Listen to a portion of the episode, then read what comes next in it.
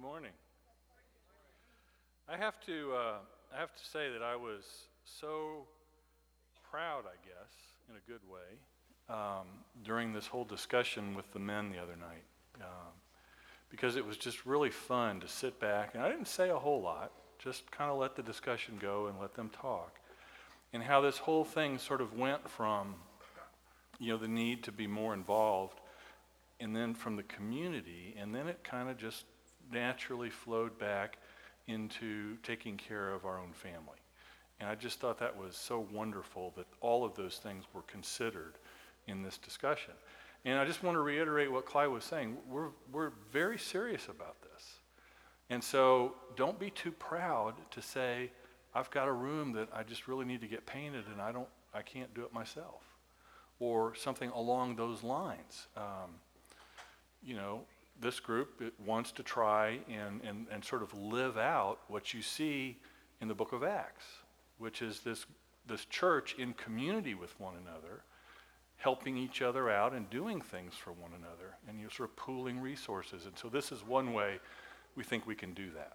So please do not hesitate to take advantage of that, as Clyde has already done. It was just so wonderful to see him step up and launch into the breach, so to speak, with this risky venture of getting the rest of the men to help him paint his house. Chris has more things too. So, since you now know Chris has more things, if you have something, you may want to go ahead and get it on the board before. All right, let's pray. Lord, I thank you for today and for this body and for its willingness to serve one another. And so I just pray that the words that I speak today would be words that are pleasing to you, words that edify you, words that encourage us. Thank you for your eternal word and for Jesus. And we ask these things in his name. Amen. So, we've been starting, at least we're 2 weeks into, a journey through the Book of Revelation. And what I'm going to try and do each week is just to give you a recap of where we were before, so that it sort of allows some continuity. And so the big idea for last week was this. That was John's. This was still kind of part of the prologue of the book. It was John's greeting from the Father, the Spirit, and the Son, which just results in this praise to God in anticipation of Jesus coming back. And it was also a very powerful reminder of the fact that God is in control of things, right? And so there were several things that we could look at, sort of the insights we tried to pull out of this. First of all was that salvation's not just what God saves us from, but also what God saves us for, right? There's something that we're supposed to be doing in between the time we get saved and the time that one end or another comes, either the end of the world or the end of us. Secondly, that this God, who is the sovereign ruler of the entire universe, is also present with us personally. And I mean, that's pretty amazing when you really stop and think about that. And then finally, the idea that Jesus is coming back, that Jesus is coming again, and what that kind of allows us to think and how that alters our worldview in many respects. So that was last week. So now we're going to move forward and we're going to look at the remainder of chapter 1, which is verses 9 through 20, okay? And then next week, we will begin to get into the letters to the churches.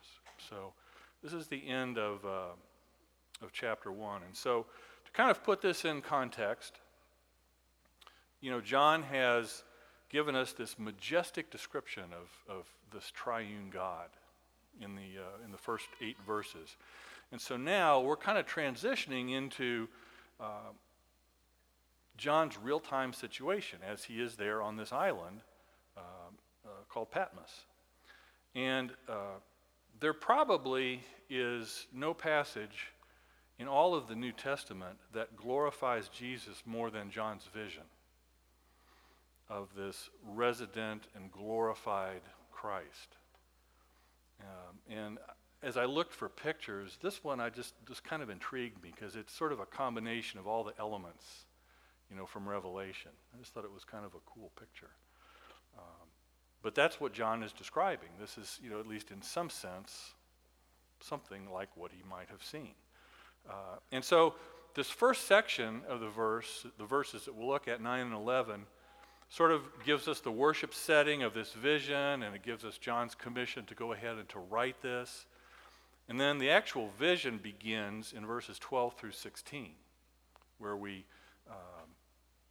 he uses words that are coming largely from the Old Testament, from Daniel and Ezekiel and Isaiah, to describe Jesus and all of his power and his glory.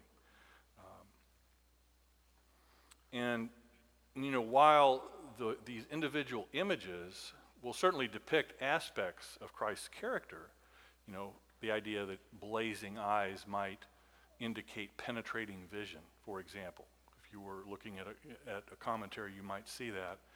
If you take the whole vision in its entirety, what you're really looking at is really a verbal icon. It's like a verbal picture of what Jesus is, and it's really meant to be seen as a whole, right? So we don't want to spend a ton of time looking at the individual elements, but really kind of focusing on what this whole thing looked like.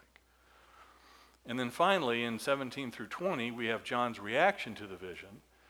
We have Jesus' reassurance to John, and then an important interpretation of two key images that show up right here at the very beginning of this vision. And so Jesus really begins speaking in verse 17 of this chapter, and he doesn't really finish with what he's saying until chapter 3, almost the end of chapter 3. And so it sort of links this vision that John's having in the first chapter with this message to the churches that we're going to get into starting next week that make up chapters 2 and 3. Okay, so let's look at the text itself. If you have a Bible, you'd like to follow along. Otherwise, we'll show it up here. This is chapter 1 of Revelation, starting in verse 9. I, John, your brother and companion in the suffering and kingdom and patient endurance that are ours in Jesus, was on the island of Patmos because of the word of God and the testimony of Jesus. On the Lord's day I was in the Spirit, and I heard behind me a loud voice like a trumpet, which said, Write on a scroll what you see and send it to the 7 churches, to Ephesus, Smyrna, Pergamum, Thyatira, Sardis, Philadelphia, and Laodicea. I turned around. Is that the next one? Yeah. I turned around to see the voice that was speaking to me. And when I turned, I saw 7 golden lampstands. And among the lampstands was someone like a son of man, dressed in a robe reaching down to his feet, and with a golden sash around his chest. The hair on his head was white like wool, as white as snow, and his eyes were like blazing fire. His feet were like bronze glowing in a furnace, and his voice was like the sound of rushing waters. In his right hand he held 7 stars, and coming out of his mouth was a sharp, double-edged sword.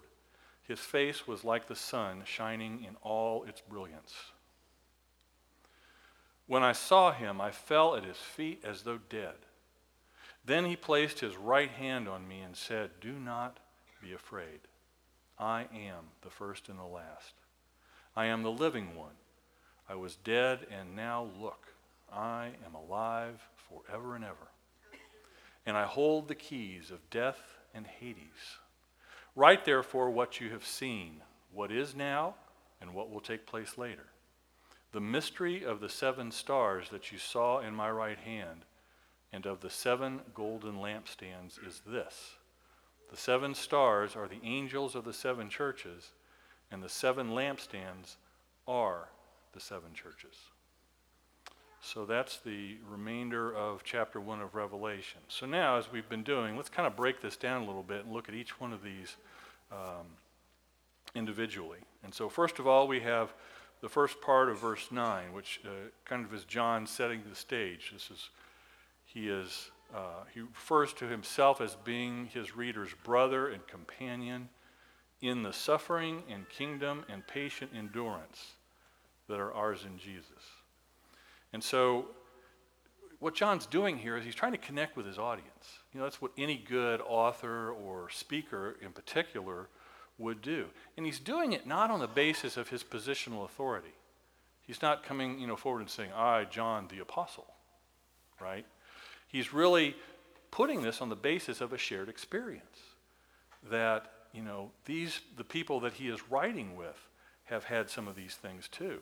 And so he's struggling right alongside of his listeners in the trenches of faith as a follower of Jesus. He's their brother and he's their partner in three different realities that he brings out here. The first is suffering or tribulation. The second is participation in the kingdom. And then finally, endurance. So he's highlighting those three things through this part of the verse. And so in Jesus, believers share not only in the privileges of Christ's kingdom, but also in the harsh realities of persevering through trials in a hostile world. John was banished to Patmos because of his faithfulness to Jesus and the gospel. And that was most likely because the Roman authorities viewed him as some kind of a political threat. And so they sent him away in the hopes of hindering the church's influence in Asia Minor, where John was preaching. All right, so moving on. On the Lord's day, I was in the Spirit. Now, probably know that the early Christians designated Sunday, the first day of the week, as the Lord's day, and it was chosen as a day of worship because it was the day that Jesus was resurrected. Okay, and so John is said to be in the Spirit. And this phrase, in the Spirit, occurs 4 different times in the book of Revelation. And on each occasion when he says that, he's receiving some sort of a heavenly vision. And it's very much reminiscent of prophetic visions and encounters that we find in the Old Testament, right? And I really think this whole expression has got this idea of being in the Spirit. It's got nothing to do with his attitude. It's got nothing to do with that he's feeling really good that day, or if he's feeling really holy, in particular. Nothing to do with his frame of mind. I think what it's referring to is a definite experience that he's having, right? Because, like I said, it occurs 4 different times. And if you really look at this, this is technical prophetic language, right? It's referring to this idea that he is the author of this revelation, and he's receiving this. He's basically saying that I've been admitted to the heavenly council chamber, and this is what I'm seeing.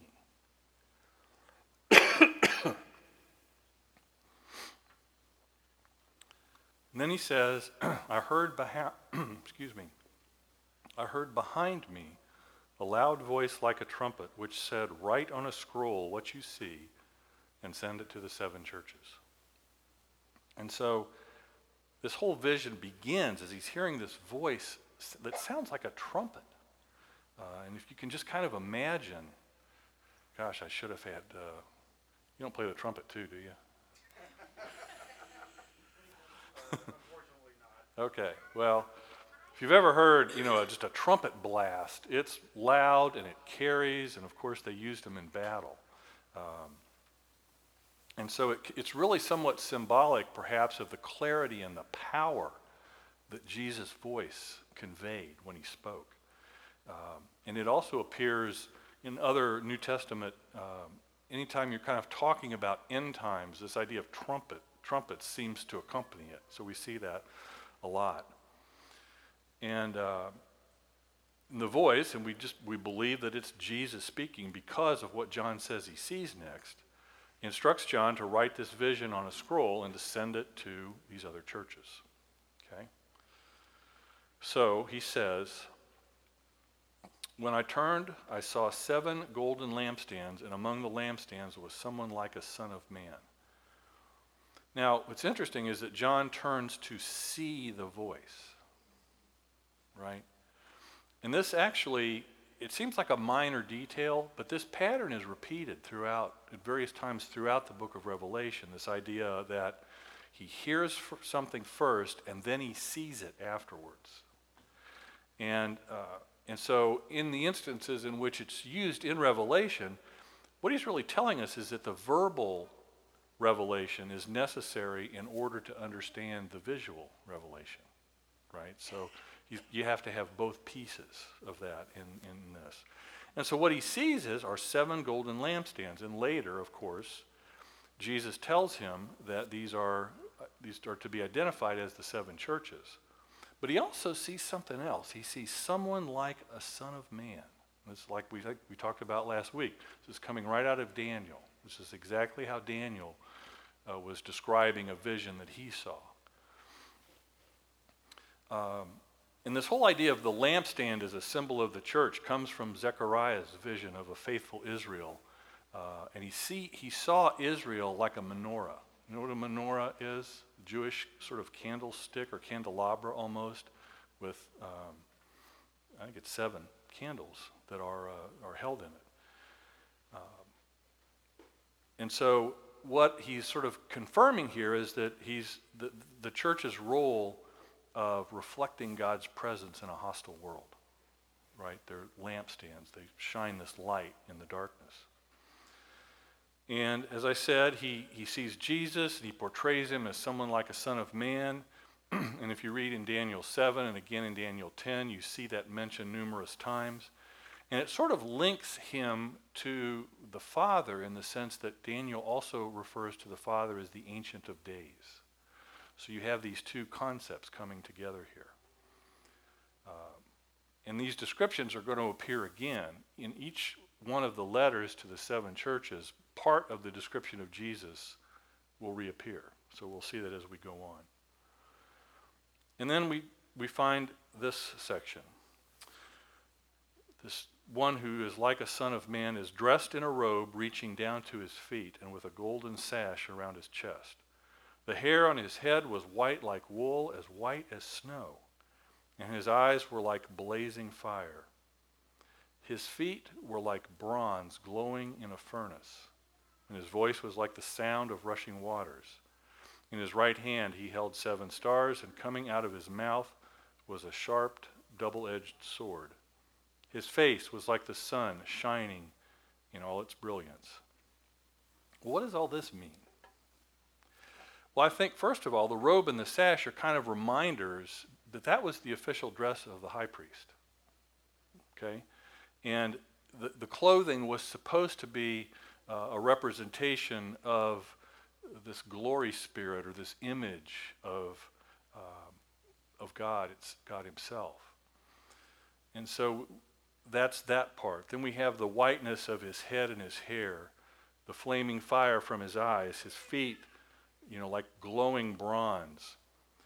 And this all sort of makes the point that Christ is showing up in this as this flashing, brilliant blaze of glory. And I would note here that it does say that white hair is glorious. In contrast to our perpetual youth culture that wants to get rid of it. So remember that, all you whiteheads. We're glorious. So the conclusion that you should come to in looking at all of this should be pretty obvious. This resurrected, transfigured Jesus is the incarnate glory of God. This is what the glory of God looks like if you put it into human, or what looks like human form. I just think that's so awesome. And John did too, because his reaction was, he just fell at his feet as if he was dead. It's like, oh, I can't deal with this. Boom, down he goes. Now, this is also somewhat similar to Daniel in chapters 8 and 10 where there's this heavenly vision. There's a falling down in fear, right? I don't know what this is, but I don't think I want to know, you know, so I'm going to go get as low as I can. Then there's a strengthening by a heavenly being, and then finally there's some additional instruction that comes. So there's a pattern here too. And it's certainly not his own sin that's putting John on his face here. It's just simply this vision that he sees. You know, this is unlike anything that he has ever seen before or any of us have ever seen before. And it puts John on his face. And it's the glory of God.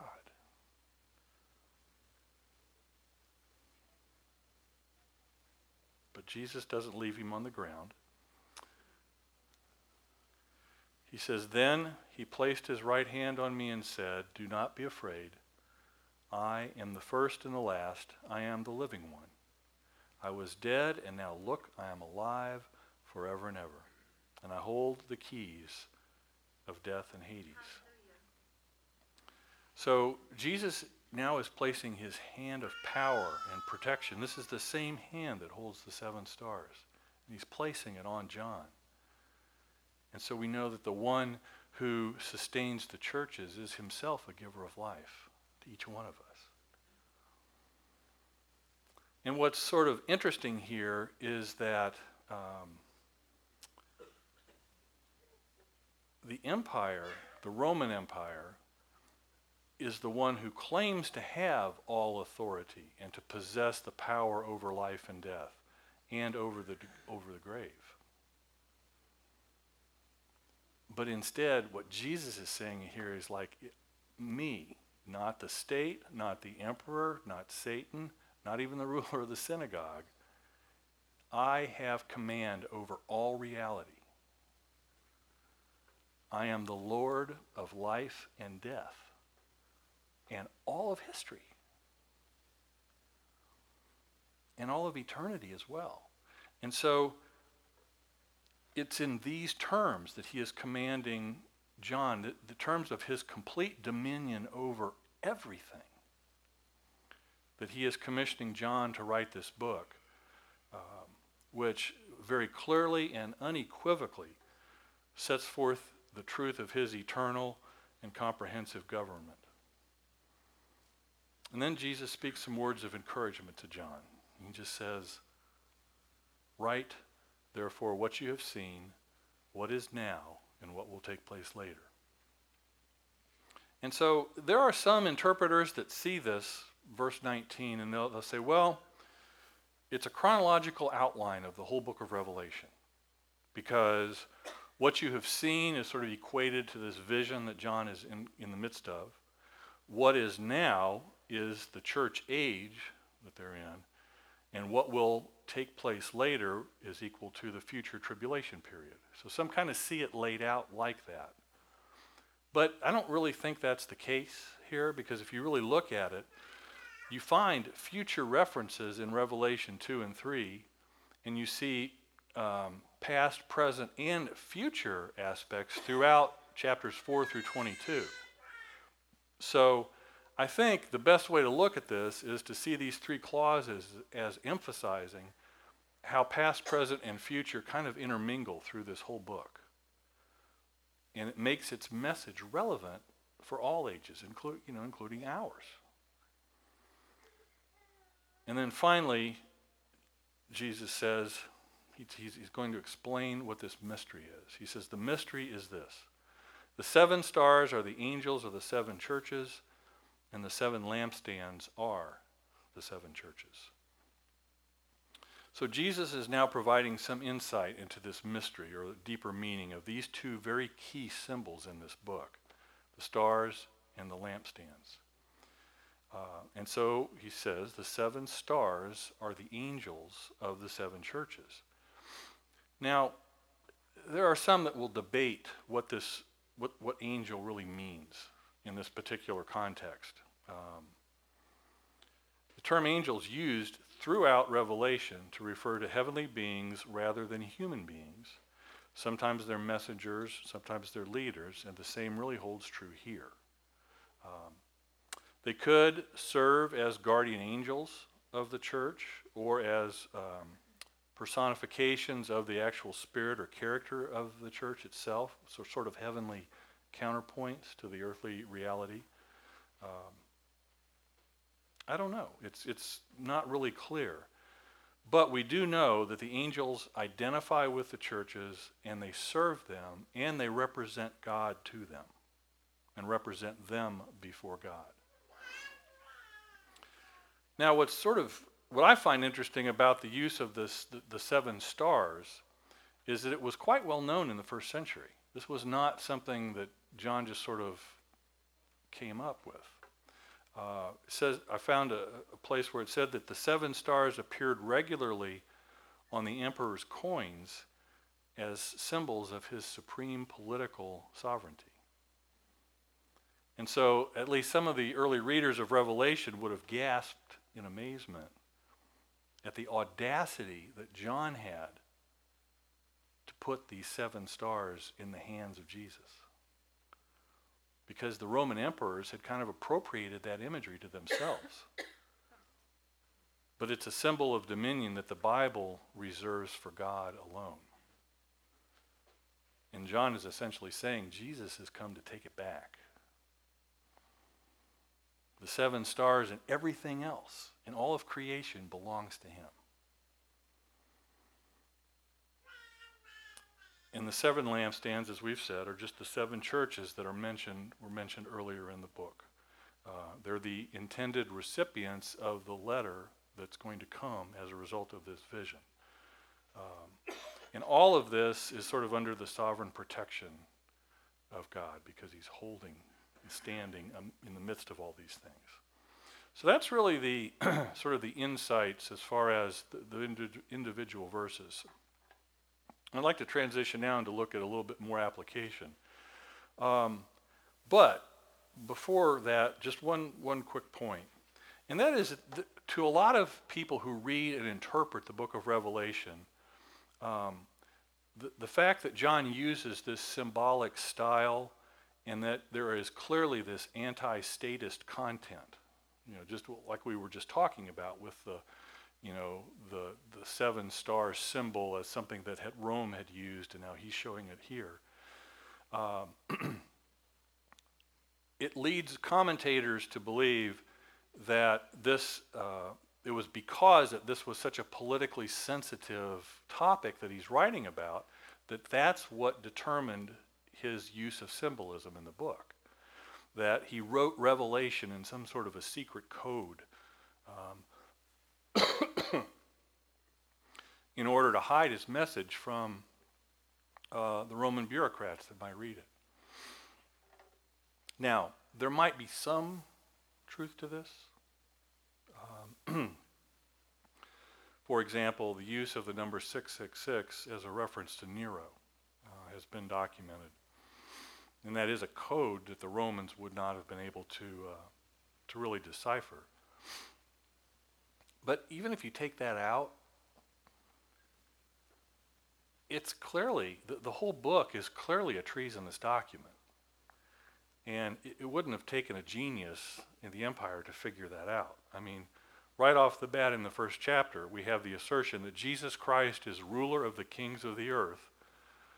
That's pretty much an assault on the emperor's autonomy, right?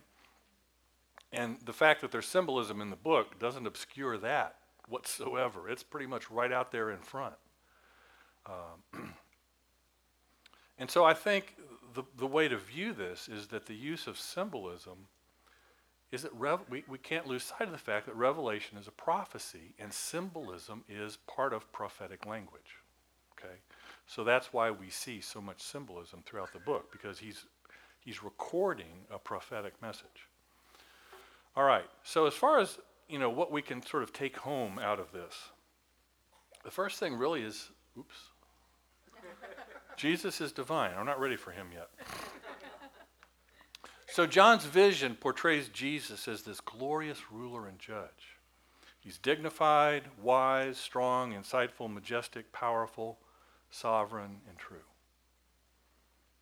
And above all, he is one with God. And so this connection between the Ancient of Days and the one like a Son of Man in Daniel, along with the titles that are used for both God and Jesus, affirm that Jesus was God, that Jesus is deity, the first and the last. And so, in the midst of all of the cultural confusion about Jesus, the church is really called to proclaim him as the divine human being that he is. The symbolic language that's used here, we shouldn't take that literally. You know, it's like Jesus, our risen Lord, has a stick in his mouth. You know, that's doesn't really make any sense to take it literally. It's communicating Jesus' character and his ability. And so I think we distort the message of Revelation if we try to impose or enforce some sort of a literalistic interpretation on picture language. For example, we would never, Jesus is called the Lamb of God, but we don't think of Jesus as a sheep, right? That's a picture that gives us some idea of what he's all about. Well, the same really is true here, I think, in Revelation. And so the interesting thing is that there's an awful lot of people in our culture that sort of mistakenly think that people have a problem with Jesus. Well, they don't. That is, they don't have a problem with the right Jesus. I mean, people really embrace this peace-loving Jesus of Gandhi. That's okay. That Jesus is okay. Or they really, really love this Jesus of self-actualization that is part of Oprah's language, right? We like that Jesus too. And then there was a few years ago, now we can look at the picture, where many people made a fashion statement by sporting a Jesus is my homeboy t-shirt. I think you can still get these if you're interested. See, people love the right Jesus. You know, as long as he fits neatly into our comfort zone and he helps improve our life, Jesus is cool. But John is bringing us face to face with the real Jesus. And he's much more than any of us could ever have imagined that he is. He is actually God with us. Second point is that we're in the best position to hear from God when we are regularly experiencing Spirit-led worship. Because if we look at the text, that's really when John receives his vision. He's in the midst of some sort of Spirit-guided worship time that he's having on the Lord's Day. And if you think about it, John's first audience is really experiencing hearing this in the same setting, because this was read, much like we're doing it now, in the context of a worship service. All right?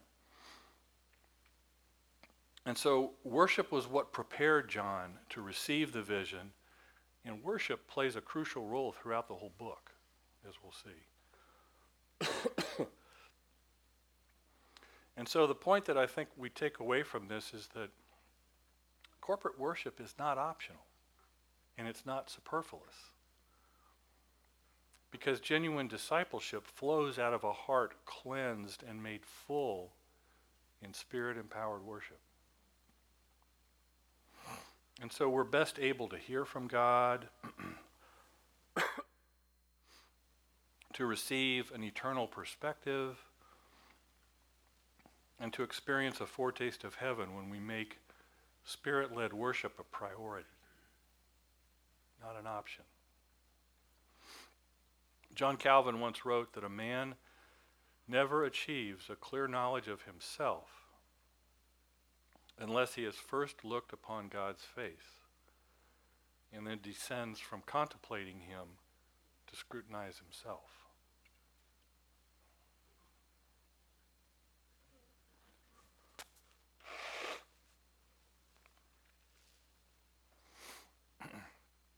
In other words, when we see God, we come to understand ourselves better.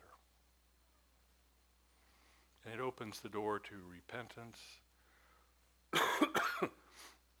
to inspiration, and in many cases, to transformation.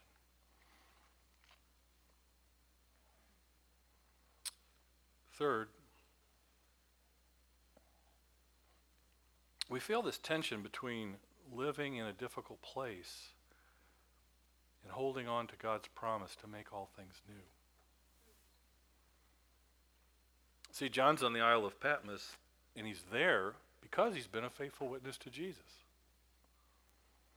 He was a fellow partner with his listeners. He endured the suffering. And all of those things are a necessary part of membership in God's kingdom. We shouldn't try to eliminate, excuse me.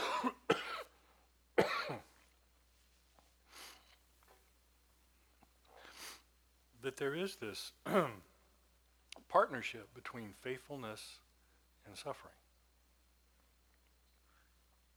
You know, it is true that as the gospel takes hold within our world, and as Christians take dominion, then tribulation is lessened. But it's absolute folly, thank you, Andre, for Christians to suppose that they are somehow immune from suffering. We must help people adjust their expectations about what the Christian life is really like. See, too often people expect that becoming a Christian will guarantee material prosperity and prevent hardship. But it's simply not true. We are a new people, but we still live in a fallen world. And so believers need realistic expectations about the difficulties and the promised blessings that are connected with following Jesus. You know, and I'm sure you're aware that over the years there have been a lot of different methods that have been developed to share the gospel. You know, and each one can have its particular strengths and weaknesses. And there's a popular method that I'm sure you all have heard before that says, God loves you and has a wonderful plan for your life. Sound familiar? Has anybody heard that? Okay. Now, if we understand that statement in context, it's perfectly true. But in our pleasure-seeking, self-oriented culture, such a statement could be understood to mean, come to Jesus and all your dreams will come true. And if that's what people think when they're becoming a Christian, then they're going to be sorely disappointed. Because what they're doing is confusing a philosophy of self-actualization with God's epic plan to glorify his name. That's what it's all about. Jesus promises that his followers are going to suffer. I found this image, which I thought was particularly appropriate.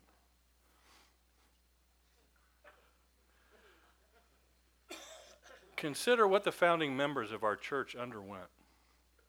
Rejection, stoning, beating, crucifixion, death by sword, and countless other ways. Like I said before, pick up Fox's Book of Martyrs and read that. And you'll understand better just exactly how tough it was. And then consider what many Christians in the world are facing right now. I mean, unfortunately, we hear all too often of Christians being beheaded and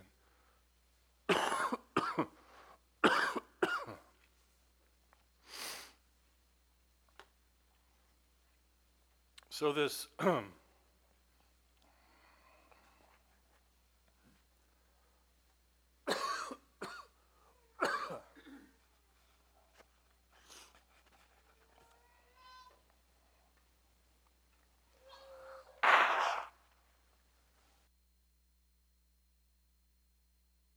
thought I was past this.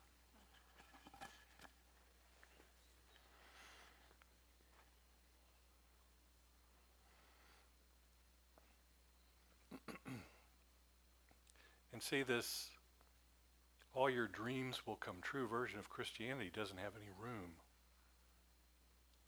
for those kinds of experiences. But this Savior who's revealed in Revelation is the one who's gone before us on a road of suffering and who walks with us in the midst of it.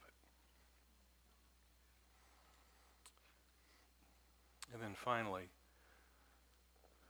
we receive hope not only from Jesus' promise to return, but also from his presence now among us. Revelation promises God's future intervention into history to judge evil, to resurrect his people, to transform his creation. And while our hope is grounded in this promise, we are also comforted and empowered to endure by Jesus' presence with us now. Because the one who's returning soon is already here. And so Jesus commissions John to write to the churches even as he walks among the churches and holds them in his hand. And this truth is an opportunity for us to really communicate how we can experience God's presence now in deeper ways. Through the Holy Spirit, through Christian community, through his word. In his book, Where is God When It Hurts? Philip Yancey shares a letter that he received from a woman whose husband died after a long and painful struggle with ALS, which is also known as Lou Gehrig's disease. And it read in part, "Ever since the first symptoms of ALS appeared over 8 years ago, you have surrounded us with love and support." Now, she's writing this letter on the first anniversary of her husband's death, and she's writing the letter back to her church. Okay. "You have cheered us with innumerable notes and letters and cards, some hilarious, some profound, some just warm and caring, but all greatly valued. You visited and you phoned, often from faraway places. Many of you prepared and brought marvelous food which nourished our spirits as well as our bodies. You shopped and ran errands for us and repaired our broken and out-of-order things while yours waited. You swept and shoveled our walks, brought our mail, dumped our trash. It was possible for us to be part of our church services because you recorded them. And you brought gifts of love, too many to count, to brighten our hours. You doctored and even repaired a tooth right here in our home. You did ingenious things that made life easier for both of us, like the coughing jacket and signal switch that Norm was able to use until the last few days of his life. You shared scripture verses with us, and some of you made it your ministry to pray for those who came to our home regularly to give respiratory treatments. You made him feel like he was still a vital part of the music industry and of the church music ministry. And how you prayed, day after day, month after month, even year after year. Those prayers buoyed us up, lifted us through particularly hard places, gave us strength that would have been humanly impossible to have, and helped us to reach out on our own for God's resources. Someday we'll understand why Norm's perfect healing did not take place here, but we do know that he was with us much longer and in much better condition than is the norm for an ALS victim. Love is not a strong enough word to tell you how we feel about you." That widow's church family became the presence of God for her. and it was because of their loving concern. She wasn't tormented by doubts about whether God loved her or not.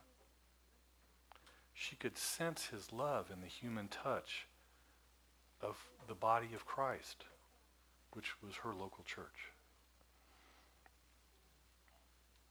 So our takeaway point from this section is really this. We see that John is commissioned to write to these seven churches about a vision that was given to him by the risen and glorified Christ.